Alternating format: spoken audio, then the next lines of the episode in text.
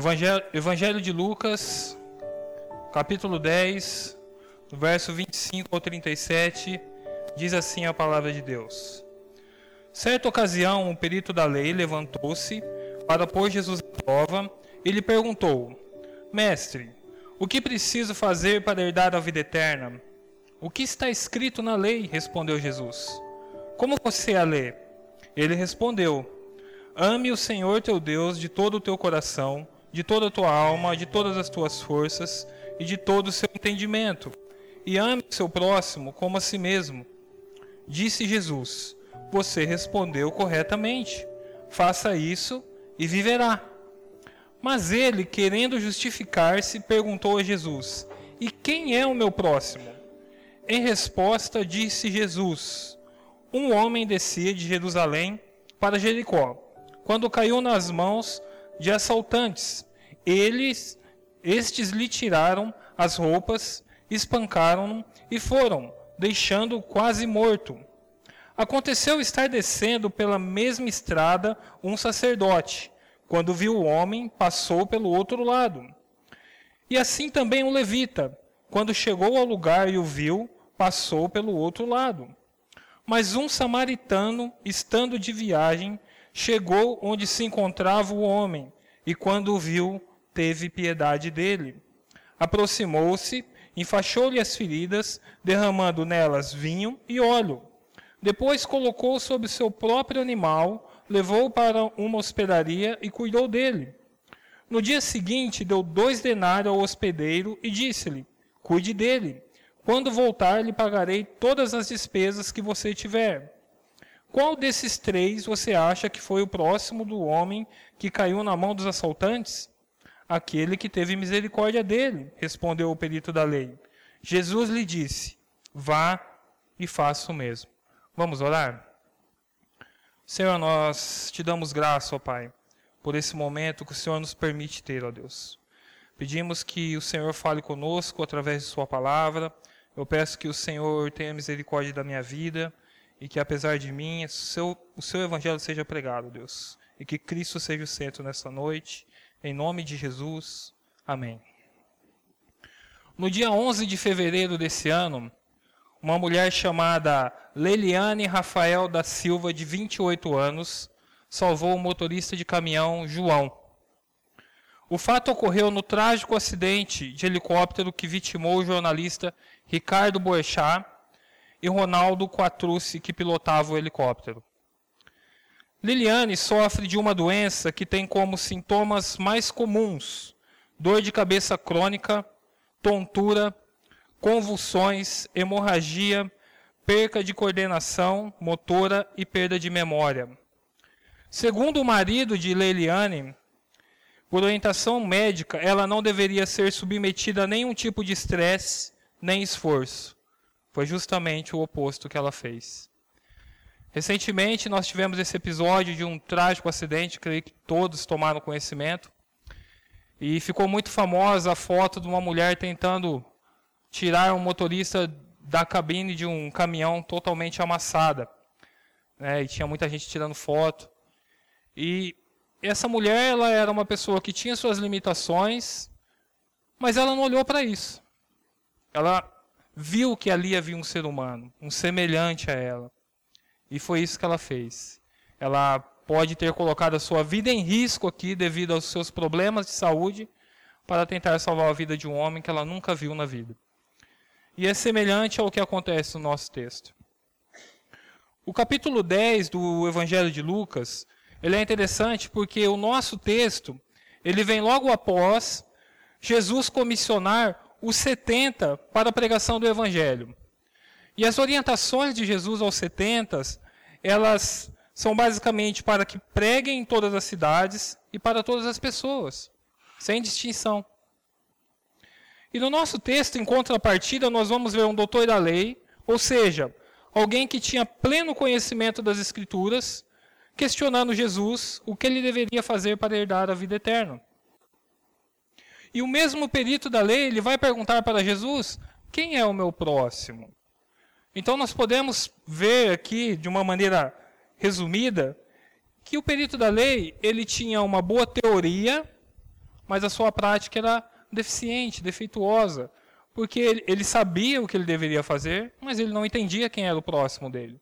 Ou seja, ele tinha uma boa teoria, mas a sua prática era vazia. E é isso que nós vamos ver nessa noite, irmãos. Que uma vida com Deus é uma vida de práticas. Eu dividi esse sermão em dois pontos, e o primeiro ponto é que a teoria sem prática pode matar. Do, do versículo 25 ao 28. Certa ocasião, o perito da lei levantou-se, pôs Jesus à prova e lhe perguntou: Mestre, o que preciso fazer para herdar a vida eterna? O que está escrito na lei? respondeu Jesus. Como você a lê? Ele respondeu: Ame o Senhor seu Deus de todo o coração, de toda a tua alma, de todas as suas forças e de todo o seu entendimento, e ame o seu próximo como a si mesmo. Disse Jesus: Você respondeu corretamente. Faça isso e viverá. Nesse ponto do texto, nós vamos nos deparar com um perito da lei tentando Jesus. Ele não estava fazendo essa pergunta porque ele realmente tinha essa dúvida. Ele estava fazendo essa pergunta para tentar Jesus. O texto nos diz isso. Provavelmente ele estava procurando levar Jesus a dizer algo negativo contra a lei, ou até mesmo é, minimizar o papel do próprio Cristo na salvação. Mas Jesus, ele vai responder a pergunta do perito fazendo uma outra pergunta. E o perito da lei respondeu o que muitos escribas e, e mestres judeus acreditavam. Ou seja, que todas as regras da lei se apoiam em dois princípios. O primeiro, a lei exige mente e coração inteiramente submissos a Deus e concentrados somente dele, que faz referência a Deuteronômio capítulo 6, no verso 5, que diz assim: Ame o Senhor seu Deus de todo o seu coração, toda a sua alma e de todas as suas forças. Segundo, a lei exige que supramos a necessidade de outras pessoas com o mesmo interesse, força, alegria que suprimos as nossas necessidades. E eles se apoiam no texto de Levítico, capítulo 19, verso 18, que diz: Não procurem vingança, nem guardem rancor contra alguém do seu povo, mas ame cada um o seu próximo como a si mesmo, eu sou o Senhor.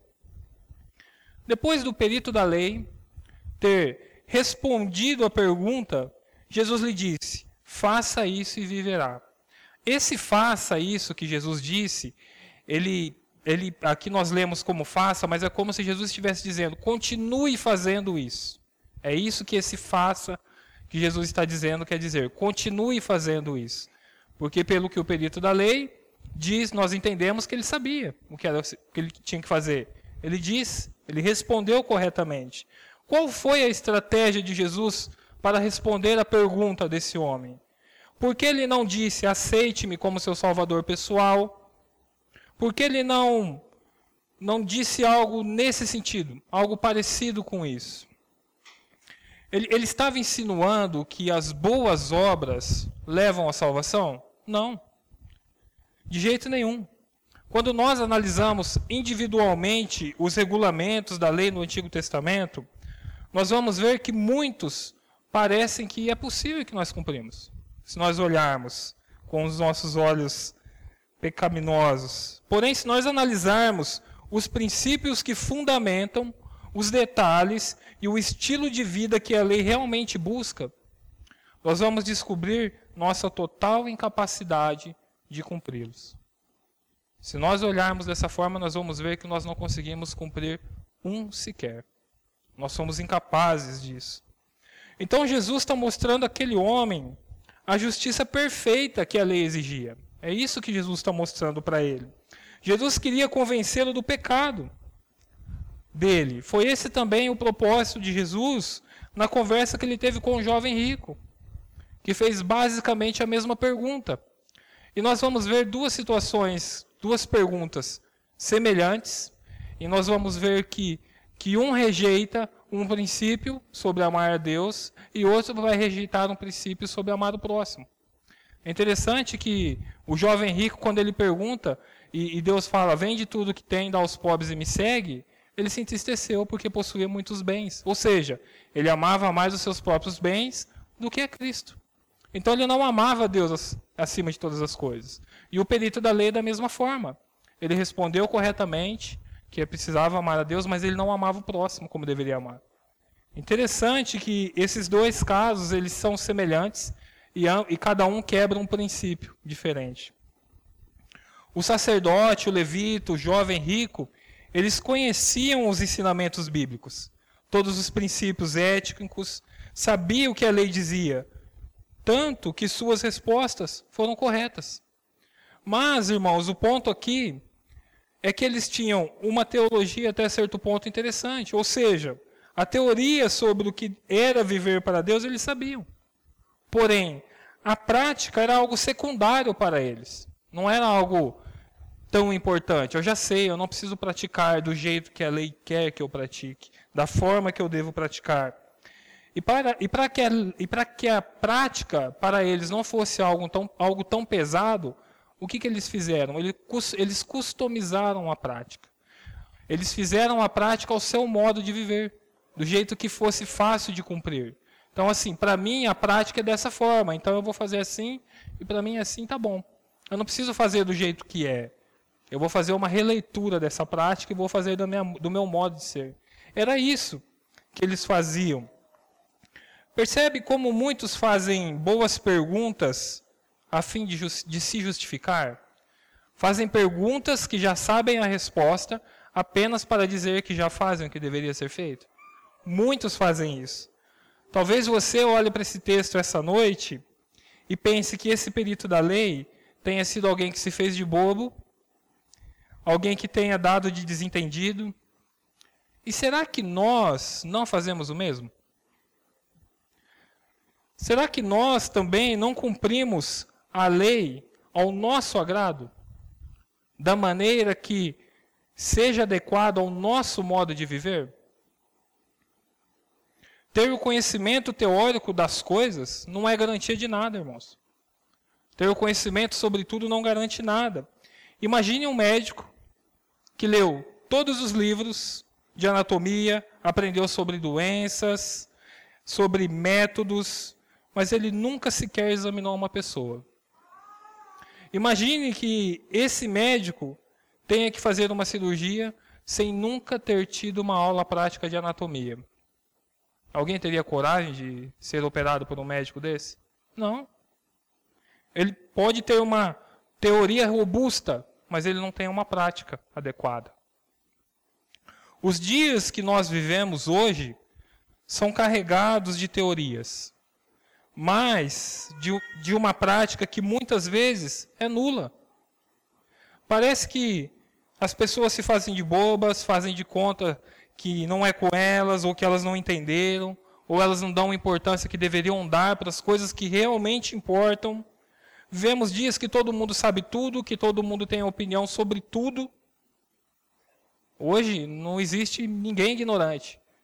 Com essa ideia de que não existe verdade absoluta, o que eu sei é uma verdade, então eu sei sobre tudo hoje. E nós vamos ver que no mundo virtual, isso tem trazido, tem trazido esse efeito para os nossos dias. Quantas vezes nós, nós vemos pessoas compartilhando é, imagens de pessoas que precisam de doação, ou de pessoas que estão doentes, nem conhece a pessoa, nem sabe, nem vai atrás para ver se aquilo é verdade, mas está lá engajado, compartilhando. Só que na hora que aparece uma situação real de alguém próximo, do lado ali, alguém que eu posso ver, ajudar, as pessoas não movem uma palha. Percebe que, como na teoria tudo é muito mais fácil, mas na prática isso é muito difícil. E nós também praticamos isso em coisas simples. Nós sabemos as coisas que nós não devemos fazer, as coisas que não são legais, até mesmo contra a lei, e muitas vezes nós fazemos. Compartilhamos a senha do Netflix, por exemplo. Eu tenho uma conta, eu pago a minha conta. Pago dois pontos, eu pago. Mas eu vou compartilhar com o meu amigo, ele não precisa pagar, eu compartilho o que eu pago. Nós fazemos isso. Nós consumimos no mercado antes de pagar. Parece uma besteira, mas isso é ilegal. Às vezes a gente está no mercado, a gente ouve lá a mulherzinha falando, por favor, não consumir os alimentos antes de passar no caixa. E a gente vê o povo comendo, latinhas abertas de refrigerante, por aí vai. Percebe que nas coisas simples, nós ainda despejamos óleo na pia. Acredito que todos saibamos que uma pequena quantidade de óleo jogado sobre a água polui uma quantidade absurda de água. E a gente ainda faz isso. Nós vemos cristãos fazendo isso. Nós devemos cuidar da criação. Nós separamos o reciclável. Nós temos o hábito de separar o lixo reciclável. Ou para a gente tudo é lixo, a gente joga tudo no lugar. A gente não se preocupa com aquilo que Deus criou, nós não fazemos a nossa parte em cuidar. Parece coisa simples, irmãos, mas que nós não fazemos. Jogamos lixo na rua, lixo na calçada, lixo em terreno baldio. Percebe como nós quebramos pequenas leis porque nós achamos que elas não são tão importantes? Nós preferimos viver do nosso jeito? Todo mundo sabe que a faixa de pedestre existe para ser atravessada nela. E quem nunca aqui saiu correndo no meio dos carros? Boa parte das pessoas. No ano de 2018, parece piada, mas é verdade, uma mulher foi condenada pelo juiz a ressarcir da, o, o carro de uma mulher que atropelou ela. Porque a juíza entendeu que ela foi atropelada porque ela atravessou fora da faixa. Isso aconteceu em Santa Catarina. Olha que, que absurdo.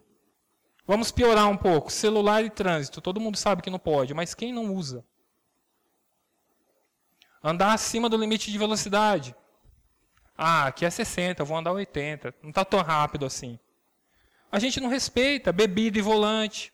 Nós vamos ver, nós poderíamos ficar aqui horas dando exemplos de regras e, e coisas que nós quebramos porque nós sabemos a teoria, mas nós não praticamos. É muito comum isso. Nós vamos ver lares vivendo faz de conta. Muitas vezes, famílias carregadas de teorias hoje. Hoje existem vários métodos de, de uma família boa. Ah, faça isso com sua família e seja bom. Né? Existem inúmeras teorias, mas na prática nós vamos ver famílias com a prática familiar cada vez mais escassa, cada vez mais fragmentada, cada vez mais, mais particionada. E às vezes nem existe uma prática. O diálogo entre pessoas da mesma casa em, alguns, em algumas vezes, ele se dá mais pelo WhatsApp do que pessoalmente. Você já parou para pensar o quanto você fala por WhatsApp com a pessoa que mora na mesma casa que você? E às vezes vocês dois estão em casa. Você está num cômodo, a pessoa no outro. Aí, em vez de gritar, você manda uma mensagem ali. Ou, em vez de ir lá na pessoa, você manda uma mensagem. As pessoas não têm mais hábitos saudáveis, não comem mais à mesa. Não perguntam mais um para o outro como que foi o dia. Não olham mais no olho e perguntam, tá tudo bem? São coisas simples que todos nós sabemos aqui. Que isso é importante em um ambiente familiar. E muitas vezes a gente não faz. A gente não pratica isso. Nós nos acomodamos em nossas práticas, em nosso modo de viver e deixamos de praticar aquilo que realmente importa. É isso que está acontecendo. Nós vamos ver, por exemplo, maridos que pensam assim: eu sou o provedor da minha casa, isso basta. Não basta, não, irmão. Tem que dar atenção para sua esposa, carinho para os seus filhos.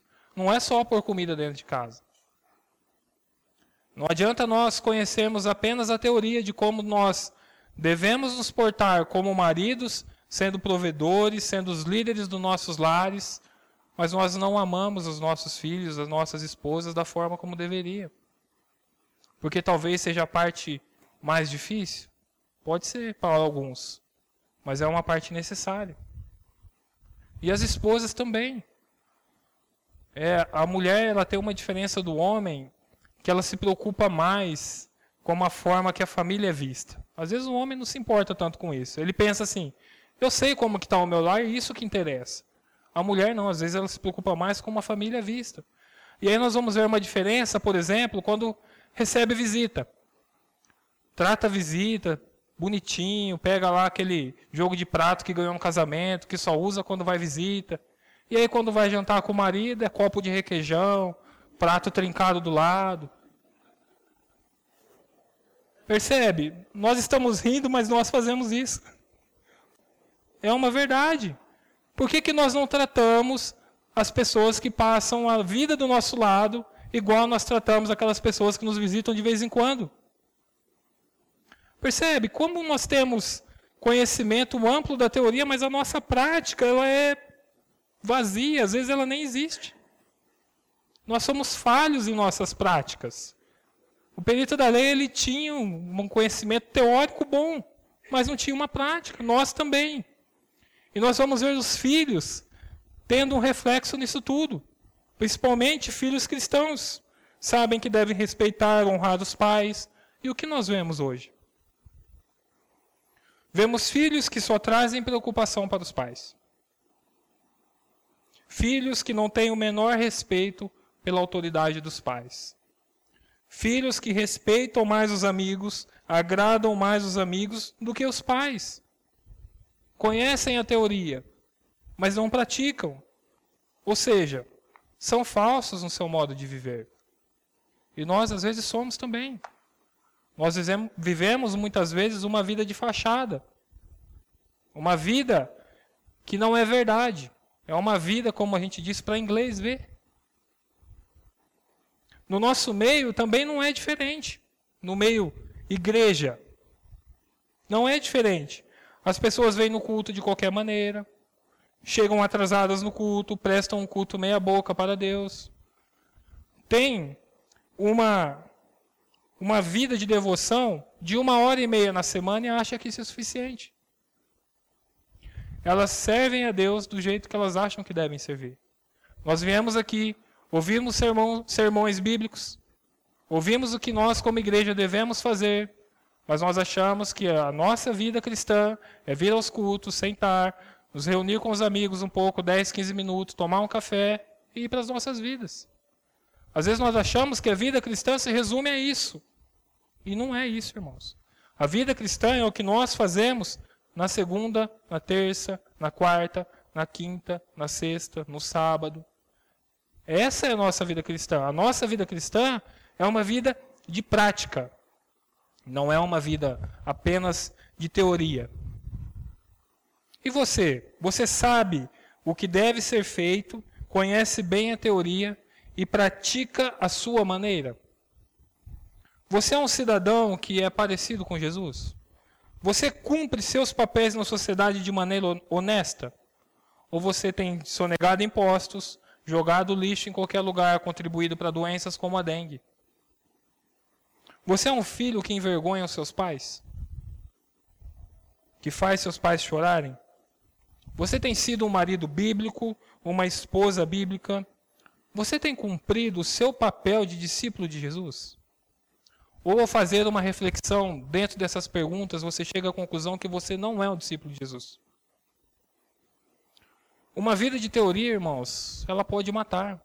Pode matar as pessoas que estão à nossa volta, pode matar o nosso casamento, pode matar o relacionamento com os nossos filhos, pode matar uma igreja, pode te matar. Se você tiver apenas uma vida de teoria e não tiver uma vida sem prática, você pode matar alguém, espiritualmente e até fisicamente. Então, esse é o nosso primeiro ponto. Que a, a teoria sem prática pode matar. O segundo ponto é a prática pode salvar vidas. Do verso 29 ao 37. Mas ele, querendo justificar-se, perguntou a Jesus: E quem é o meu próximo? E respondendo, disse Jesus: O homem descia de Jerusalém para Jericó, quando caiu nas mãos de assaltantes. Esses lhe tiraram as roupas, espancaram-no e foram deixando-o quase morto. Aconteceu estar descendo pela mesma estrada um sacerdote. Quando viu o homem, passou pelo outro lado. Assim também um levita. Quando chegou ao lugar, o viu e passou pelo outro lado. Mas um samaritano, estando de viagem, chegou onde se encontrava o homem, e quando o viu, teve piedade dele. Aproximou-se, enfaixou-lhe as feridas, derramando nelas vinho e óleo, e depois colocou sobre o seu próprio animal, levou-o para uma hospedaria e cuidou dele. No dia seguinte, deu dois denários ao hospedeiro e disse-lhe: Cuide dele. Quando voltar, lhe pagarei todas as despesas que você tiver. Qual desses três você acha que foi o próximo do homem que caiu nas mãos dos assaltantes? Aquele que teve misericórdia dele, respondeu o perito da lei. Jesus disse: Vá e faça o mesmo.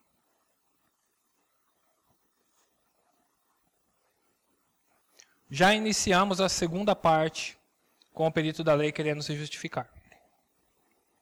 Pois ao responder a pergunta de Jesus, o próprio Cristo dizer que estava certa a resposta, que ele deveria continuar fazendo isso, que ele viveria. Ou seja, então ele entendeu, de certa forma, embora ele, imagino eu que ele já sabia que ele não fazia do jeito que, que deveria ser feito, ele tenta se justificar perguntando quem era o próximo dele. Talvez a ideia aqui fosse estabelecer um limite, um padrão para o próximo, segmentar. Visto que, para o judeu, o próximo era somente o judeu, Primeiro os da família, depois os da, os da comunidade, e só. Era isso que os judeus entendiam por próximo. O judeu jamais imaginaria que um samaritano seria o próximo, por exemplo. Eles eram inimigos. Para a gente entender aqui, a figura do samaritano que Cristo usou foi exatamente para mostrar isso. Mas Jesus vai mostrar para esse homem que a prática não é customizada, não é do jeito que ele quer.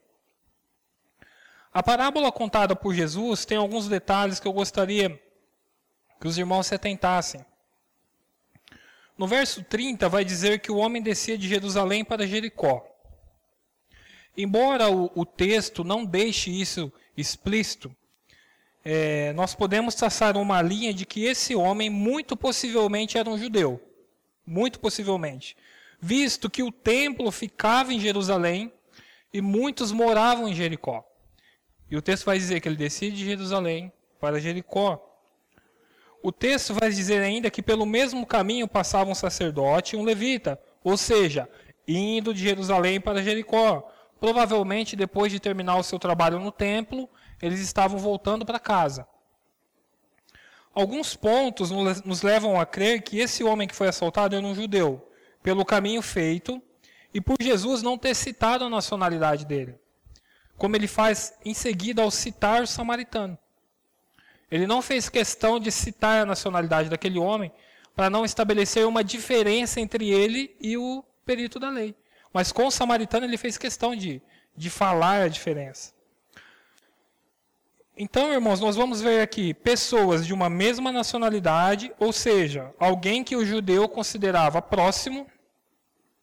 Talvez eles até se conhecessem de vista do templo, é possível isso. Mas tanto o sacerdote e o levita cortaram volta desse homem. Percebem?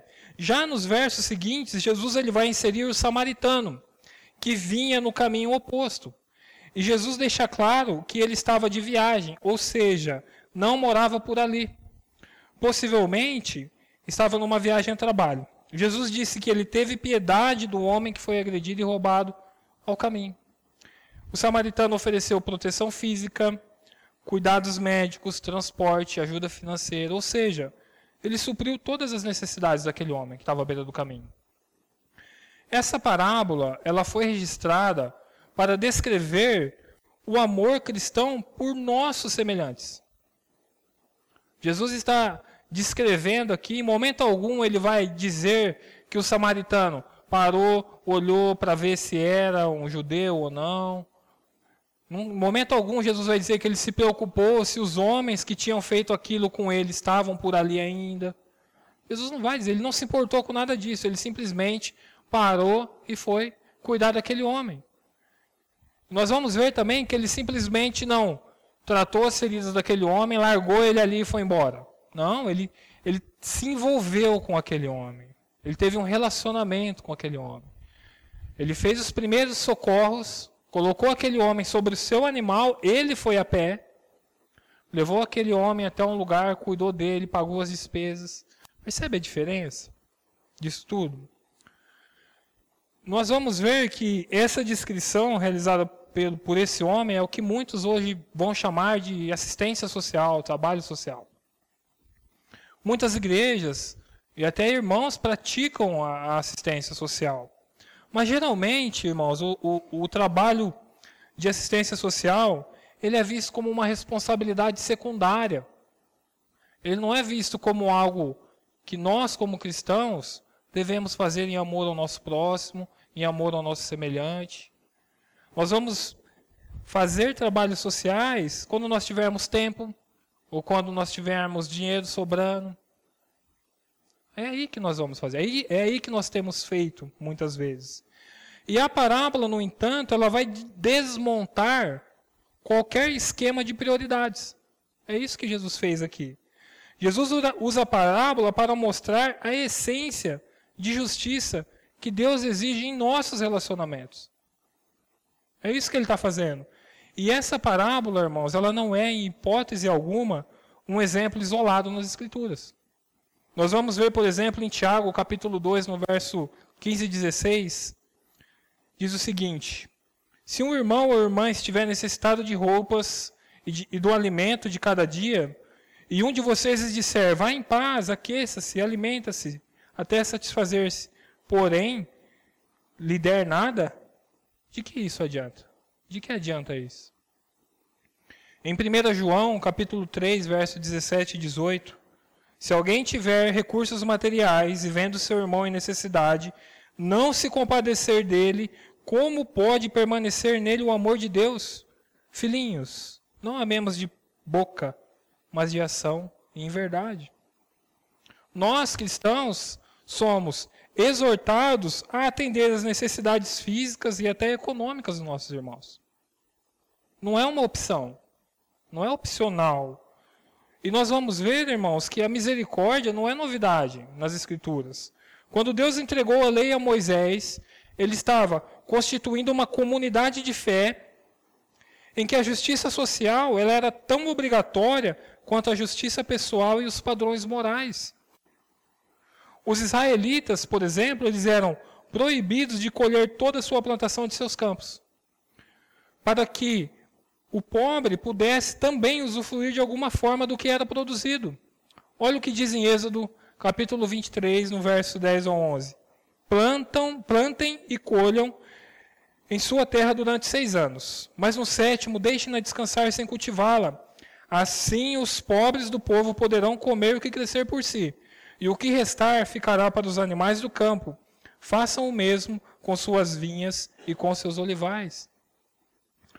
Próprio Jesus, respondendo a, dúvida de João Batista quanto ele a ser o Messias ou não, ele escolheu o texto de Isaías 61 que vai enfatizar o cuidado com as minorias, com os mais necessitados, com os rejeitados de alguma forma. Olha o que diz em Mateus 11, verso 4 e 5. Jesus respondeu: Voltem e anunciem a João o que vocês estão ouvindo e vendo. Os cegos vêm, os mancos andam, os leprosos são purificados, os surdos ouvem, os mortos são ressuscitados e as boas novas são pregadas aos pobres. O sacerdote e o levita, eles conheciam bem os ensinamentos bíblicos, todos os princípios éticos, eles tinham as afinidades étnicas com o homem que estava caído na estrada, mas isso não bastava. O samaritano não tinha nada disso, mas ele teve compaixão e isso bastou. Ele teve um relacionamento com o necessitado. O que se esperava que um samaritano fizesse com um judeu quase morto ao meio do caminho? Era que ele terminasse de matar. Era isso que, que se esperava que um samaritano fizesse com, com um judeu naquela situação. Ou então que ele deixasse morrer ali. Se ele fosse bonzinho ainda, ele não terminava de matar, mas deixava ele morrer sozinho.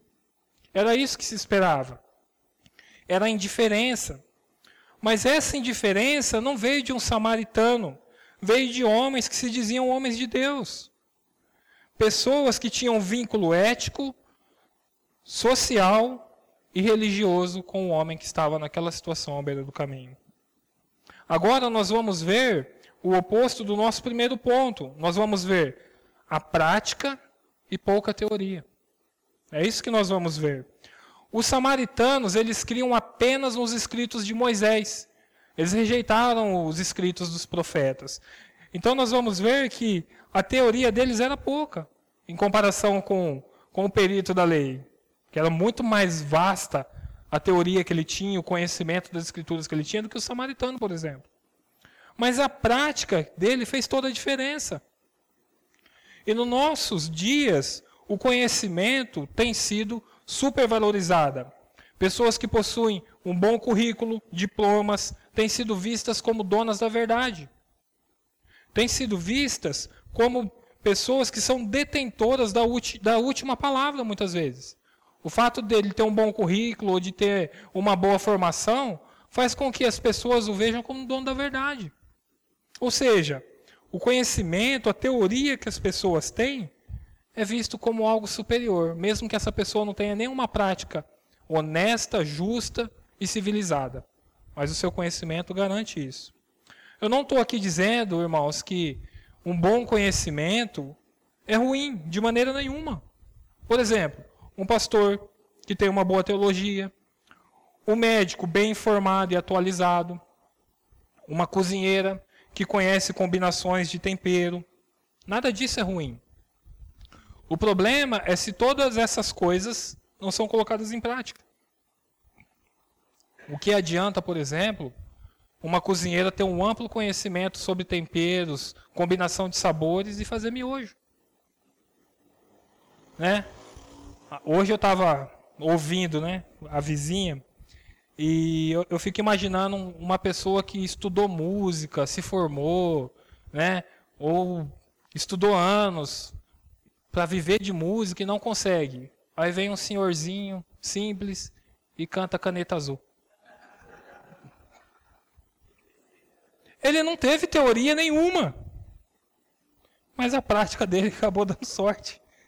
E fica esse negócio aí que a gente escuta por todo lado. Então, irmãos, eu não estou dizendo aqui que o amplo conhecimento das coisas é algo ruim. O problema é quando você tem um, um conhecimento teórico sobre as coisas, mas a sua prática não condiz com aquilo que você sabe. Esse é um problema. Quando se trata da vida cristã, a prática se faz necessária. O que adianta nós termos uma boa teologia se a nossa prática for nula? Olha o que diz em Tiago, capítulo 2, verso 17.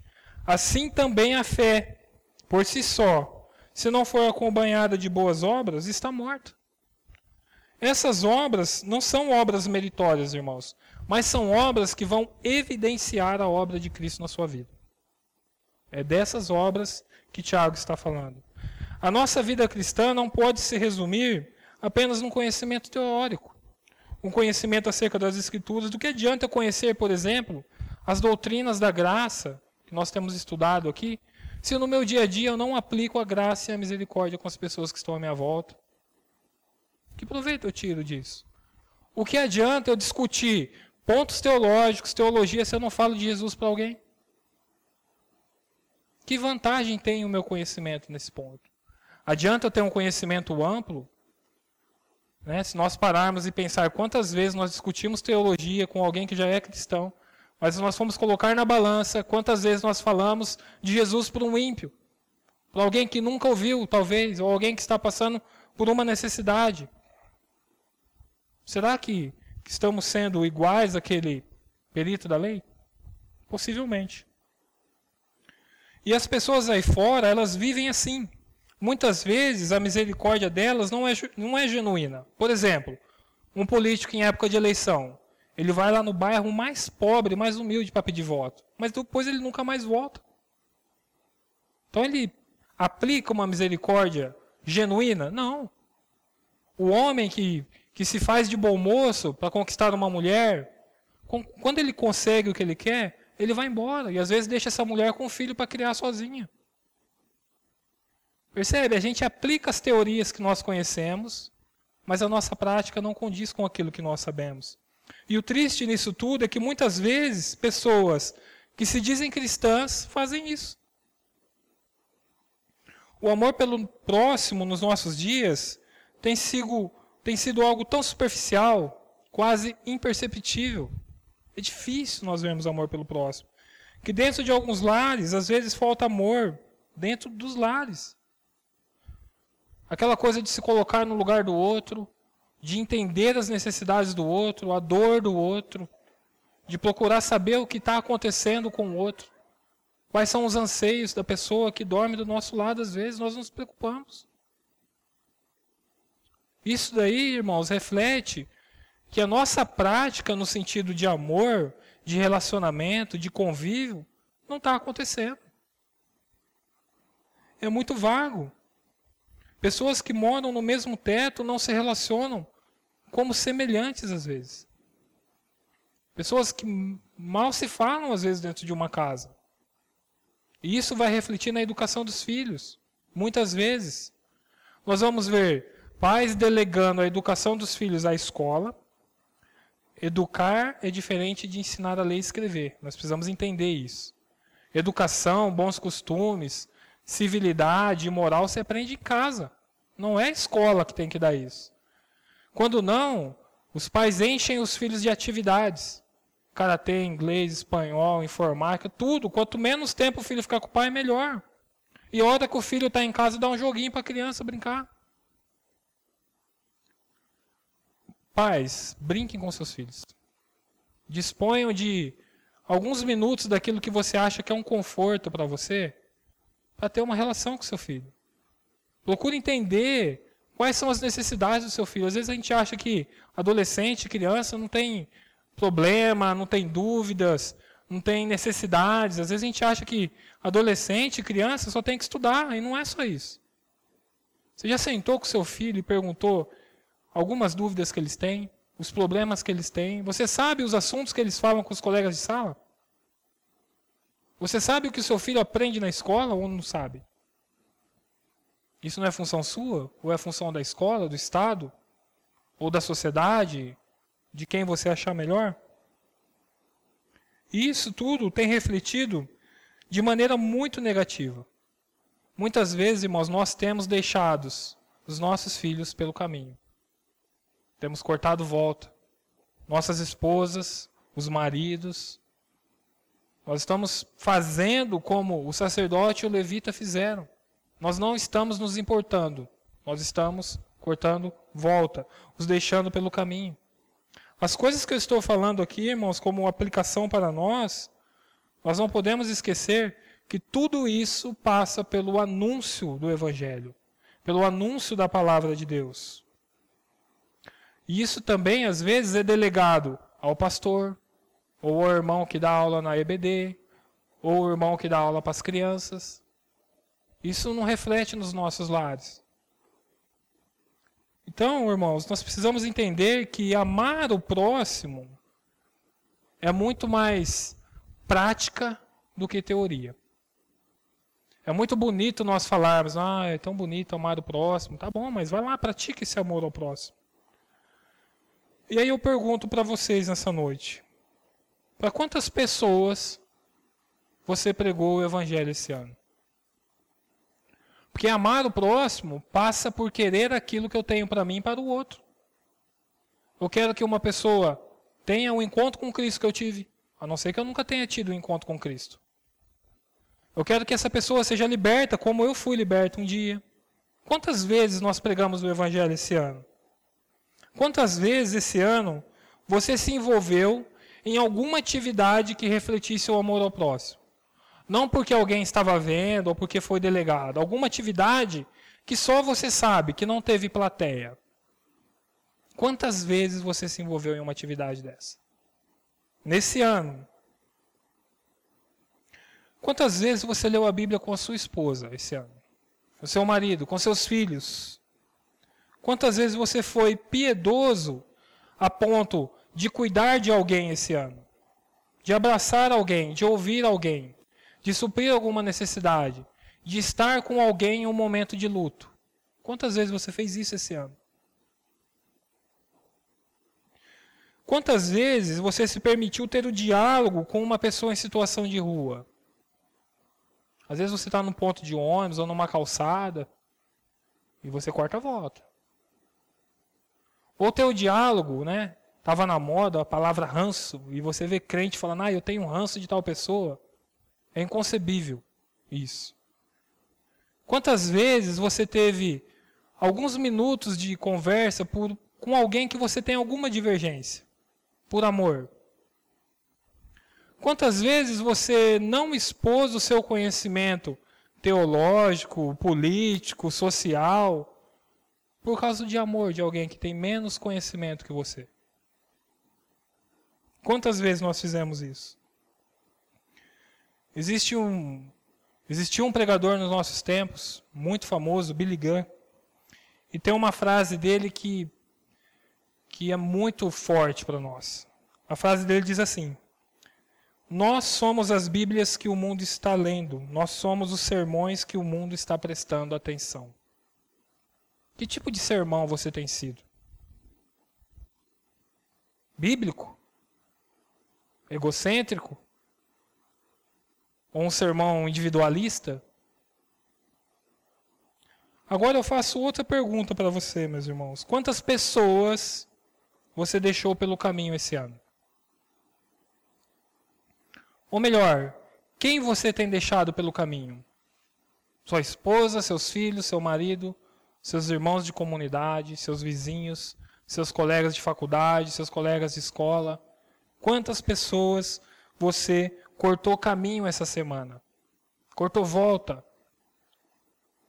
A prática da vida cristã, irmãos, é, é, muito mais do que isso que nós estamos vivendo aqui nesse momento, o culto de domingo. A prática da vida cristã é muito mais do que um conhecimento teológico. A prática da vida cristã é amar o próximo, servir ao próximo.